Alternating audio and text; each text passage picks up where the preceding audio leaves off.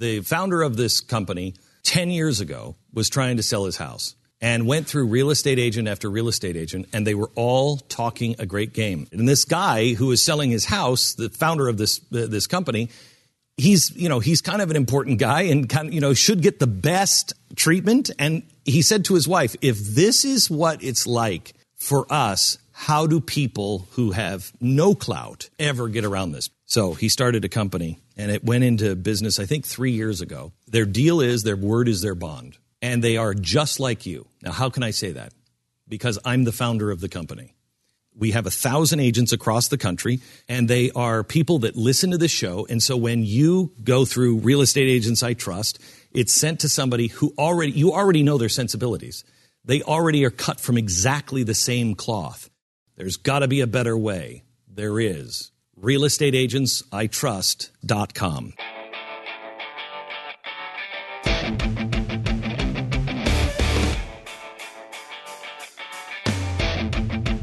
Mike Slater.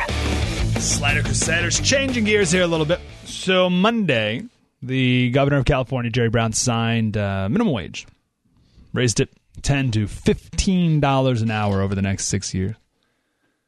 Crazy. Um, new poll was released a couple days after that of San Diegans. Uh, 74% think that raising the minimum wage will hurt the local economy. 77% think it will cause prices to rise. 70% think it will cause businesses to cut hours. 69% think that no one will be lifted out of poverty because of it. So you're thinking, well, what the heck? How did it pass? Here's why. The last question Do you think the government should set the minimum wage at all? And 57% said yes. That's why we lost. Because I was thinking, so I was, I was gone last two weeks, and I come back Sunday late at night. I wake up Monday early morning, and I turn on the news, and and there's Jerry Brown signing the minimum wage to fifteen dollars, and I said, "What? Like, how did this happen so fast?" Now, obviously, it's been a conversation for a long time, but not this bill just happened like that. I said, whoa, like how did we lose that argument that fast? And we didn't lose the arguments, right? Here's at most a vast majority of people, at least in San Diego, think that, you know, uh, it's going to hurt the economy and, and hours cut, all the rest. They get the economics of it. But a majority of people still think that the government should set a minimum wage. That's why we lost. We successfully convinced people that prices will rise and hours will be cut and it's bad for the economy, but we missed the last question. Should the government be setting a minimum wage at all? And because a majority of people still say yes, yes, the government should be setting a minimum wage, now it's just a matter of how high. And that's what Jerry Brown, the governor of California, decided. He decided how high it's going to be because a majority of people think that it should be something. It's the old story of a guy who meets a woman in a hotel bar and says, "Man, will you come up to my room for me with me for ten dollars?" And she says, "Ah, oh, get away from me." And he says, "Will you come up to my room with me for a thousand dollars?" And she goes, "No, I'm calling the police." And he goes, "Ma'am, will you come up to my room with me for ten million dollars?" And she says, "Okay." So she gets up to his room and he says, Well, I'll tell you what, instead of $10 million, how about I pay you $100? And she says, What kind of woman do you think I am? And the guy says, I know what kind of woman you are. We've already established that. Now we're just negotiating the price. And when a strong majority of people still think that the government should be setting any minimum wage, nothing else matters. Now we're just negotiating what the minimum wage should be. But if you're going to leave that up to a single party rule up in Sacramento, like we have in California, if you're going to leave the negotiation up to a single party rule by the Democrats, they're going to set it really high. They settled at 15. The, the governor even admitted that it makes no economic sense. Isn't that incredible? So we, we talked about it on Monday and I didn't hear his uh, speech. And on, on someone uh, after the show sent me an email. They're like, "Hey Slater, you know Jerry Brown said it makes no economic sense to raise the minimum wage." And I said, "Aha, funny joke." No, it turns out he actually said that. Here's the clip right here. And a worker is worthy of his or her hire, and to be worthy means they can support a family. So economically, uh, minimum wages may not make sense, but morally, We stop there. Morally, morally, morally, economically, it doesn't make sense. Morally, it makes sense. No, you know what, Jerry? Morally, the government should not be setting prices that are negotiated between two free, consenting adults. That's the bottom line. Morally, government should get out of the way of businesses so that they're free to invest and spend and grow so that wages go up naturally. Morally, our government run education system should graduate kids who know how to read and do math so that they can command higher wages. That's your moral obligation to get out of the way. And if you're going to be in our education system, do a better job so kids can read.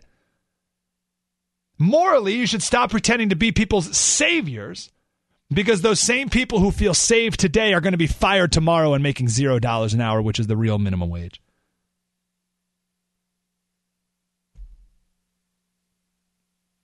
Made a video about the minimum wage. It's on our Facebook page now. You can check it out, Mike Slater Show on uh, on Facebook. Jerry Brown admits that it's bad economics. It's bad for employees, it's bad for employers, but it sounds good in theory. What an incredible acknowledgement of the giant chasm between their utopian vision and reality. But they don't care. Now, why would Jerry Brown do this then? I want to go a little deeper. Are you with me? Can we do this? Now, once we go here, it opens up a whole new can of worms. Okay, once we go here, it's a whole new level. But I think it's important that we know the real end game of the minimum wage hike. Because a lot of people will say, "Oh, it's uh, we're going to raise the minimum wage," or he wants to raise the minimum wage so that um, he gets more votes.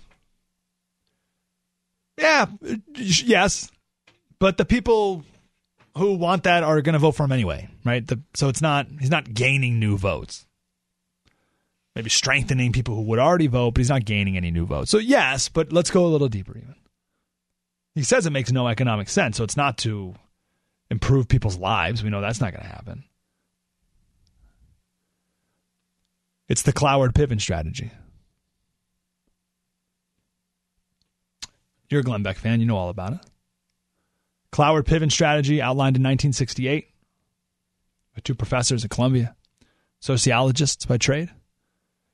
And their strategy is to overwhelm the welfare system. Put so put as many people on it as possible. Overwhelm it so that everyone says, "All right, listen, this this is this is inefficient. This is inefficient. This is unsustainable. We got to scrap the whole thing, scrap the welfare system, and just have a guaranteed annual income for everybody. That is the left's new goal. Guaranteed minimum income for everybody, no matter what. Everybody just gets $30,000 or whatever they decide. That's the ultimate goal. And if, if Hillary wins, especially, that's the conversation for the next four years. Watch it, mark it right now. The next four years, if Hillary wins, the conversation is going to be about a guaranteed minimum income. If it's if Hillary doesn't win, then it's going to be had in different states like California. But that's the new mission. After health care was passed, and it's very similar, and I'll combine the two in a second. Um, but after universal health care was passed, now it's uh, guaranteed minimum income. There's a couple different names for it. Um, universal income, unconditional income, um, big. You maybe hear, hear it called big um, basic income guarantee. I don't know what focus group's the best, but whatever focus group's the best, they'll come back with. But that's the goal. Overwhelm the system, the welfare system, so it implodes, and then replace it with a guaranteed national income. Now, I know what you're saying, Slater. That sounds very conspiratorial. I got a transcript here of Jerry Brown on the radio in 1955. Again, governor of California. He said, quote, brace yourselves for this. He said the conventional viewpoint, conventional viewpoint, says we need a jobs program and we need to cut welfare. But I believe just the opposite. We need more welfare and fewer jobs. That was Jerry Brown when he was governor the first time. You may not know that Jerry Brown was governor already, and now he's governor again. Right? And here he is saying, let I let that sit in. He says the conventional wisdom is, you know, everyone's saying we need more jobs, less welfare. But Jerry Brown says, no, no, that's backwards. We need fewer jobs and more welfare. Fewer jobs, more welfare. I know it's taking a second for you to like interpret, like, like what? Like, it's so counter to what you just assumed everyone wanted. You assumed everyone wanted more jobs, less welfare. It's not true. You got people on the left who want fewer jobs, more welfare. And that's why Jerry Brown's raising the minimum wage because he knows that most people will be fired and those people will go on welfare. Most people making between 10 and $15 an hour now will be fired when you raise the minimum wage. He knows that that's going to happen, and that's exactly what he wants. And I know that sounds crazy. I get it.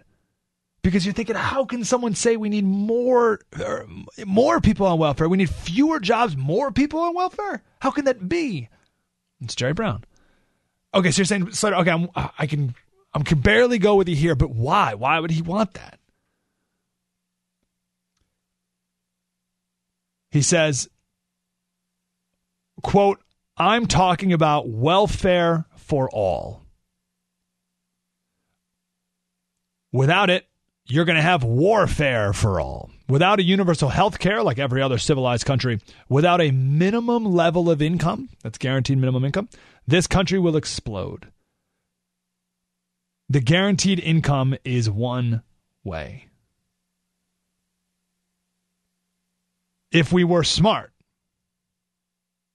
we'd get rid of welfare and give people a family assistance like they do in Europe. Okay, so it was Jerry Brown in 1995. I guarantee you he hasn't changed his thought process. So that's the plan. Guaranteed annual income, guaranteed minimum income. Everybody just gets $30,000 for doing nothing. Just for breathing, you get 30 grand. Now, that's not a pipe dream. And this is the, if, if you take nothing away from this hour, other than my prediction in the first two segments, uh, let it be this. This is what's next. Guaranteed minimum income is next. It's not a pipe dream. Switzerland, I believe, just a couple days ago, the um, their version of Congress or whatever voted down a guaranteed minimum income. But in June, it's going to be on the ballot in Switzerland for the very first ever unconditional income. That's what they call it in Switzerland. Unconditional income. Everybody gets $2,600 a month. Times 12, $31,000. okay. So everyone in Switzerland gets $31,000 is going to a vote in June and it'll probably pass. And then it's going to happen here in America. And it's going to happen because it makes sense on the surface, not in reality, but on the surface, it makes sense. It will make sense. They'll make it make sense because they'll say, oh my gosh, our welfare system, it's so overwhelmed. It's so overwhelmed. We're going broke. And, and you know what? There's just not enough jobs for people. No one can find any jobs. It's unbelievable. You know, people graduating high school, graduating college, they can't find jobs. People with low skills, low education levels, little experience, they can't find jobs. Yeah, they can't find jobs because you raise the minimum wage to $15 an hour. They're not going to say that, of course, but you're going to know that. They're oh, people just can't find jobs. They're on welfare. It's over. Oh, it's just, it's just too much. It's too much. You know, we should just scrap welfare and let's come back with a more efficient system. Let's just have a guaranteed minimum income for moral reasons, for dignity That's the reason for the minimum wage hike. This is another step towards guaranteed annual income. 1 933 93. Slater Radio on Twitter. Mike Slater Show, the Blaze Radio Network. Spread the word. You're listening to Mike Slater on the Blaze Radio Network.